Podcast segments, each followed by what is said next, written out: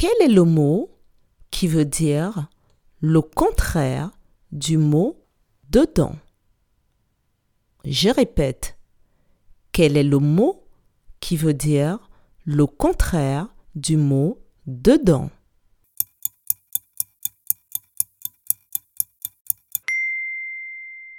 Le mot qui veut dire le contraire du mot dedans est le mot dehors.